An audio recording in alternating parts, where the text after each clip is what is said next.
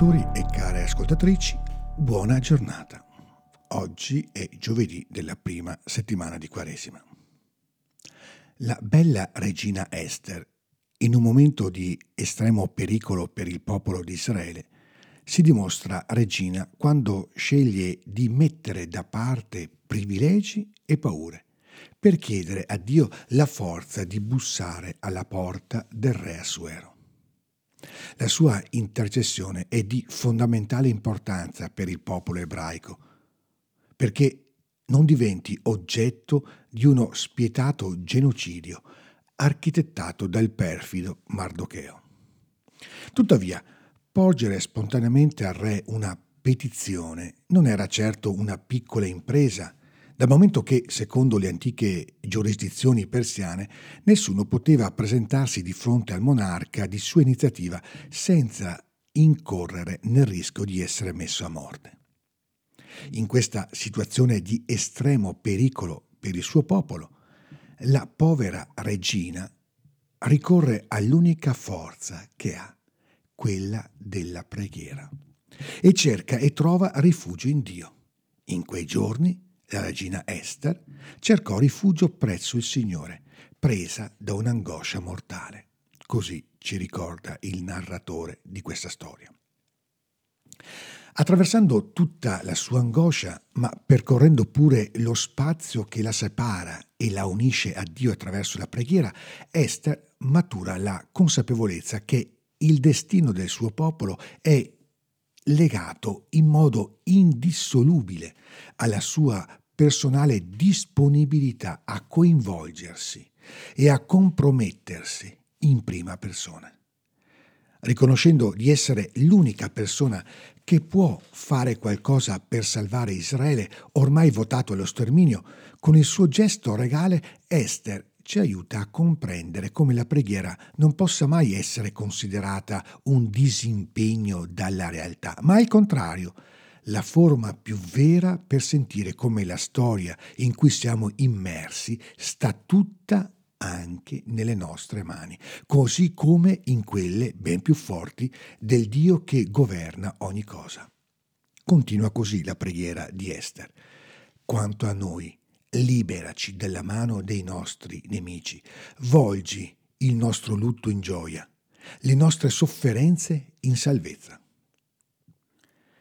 sia nella tradizione ebraica sia in quella cristiana, la preghiera non fa trovare rifugio in Dio nel senso che consente un'evasione dal peso della realtà, soprattutto nei momenti in cui si fa pesante e minacciosa.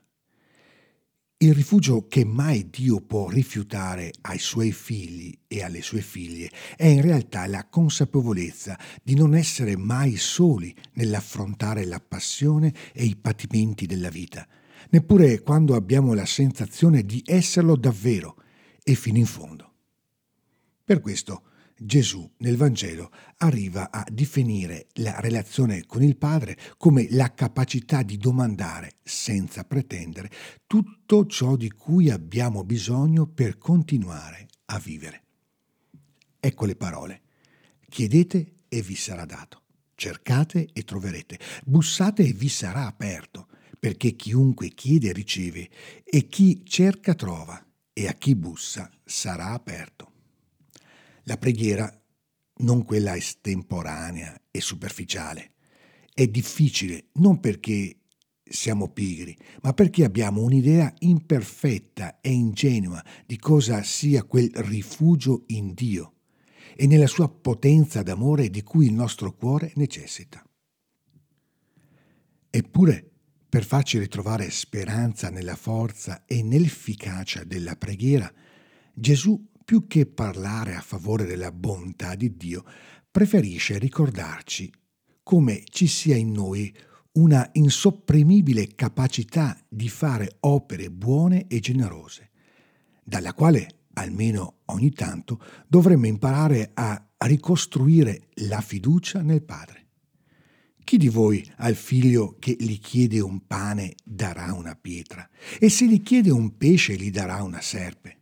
Se voi dunque, che siete cattivi, sapete dare cose buone ai vostri figli, quanto più il Padre vostro che è nei cieli darà cose buone a quelli che gliele chiedono. Le nostre battute d'arresto nella vita di preghiera sono riconducibili a una certa difficoltà a capire quanto il bene di Dio sia ostinato e alla fine vincente e sempre possibile.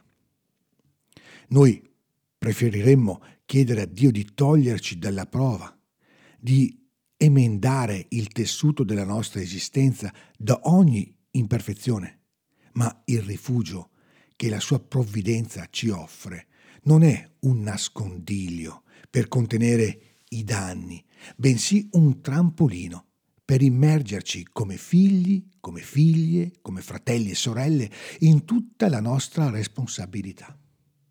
Da questo rifugio noi comprendiamo come il nostro piccolo corpo possa sempre rialzarsi dalla polvere e diventare sorgente di speranza per noi e per gli altri. Nel giorno in cui ti ho invocato, abbiamo letto nel Salmo, mi hai risposto, hai accresciuto in me la forza. Buon cammino di Quaresima e ogni bene nel Signore.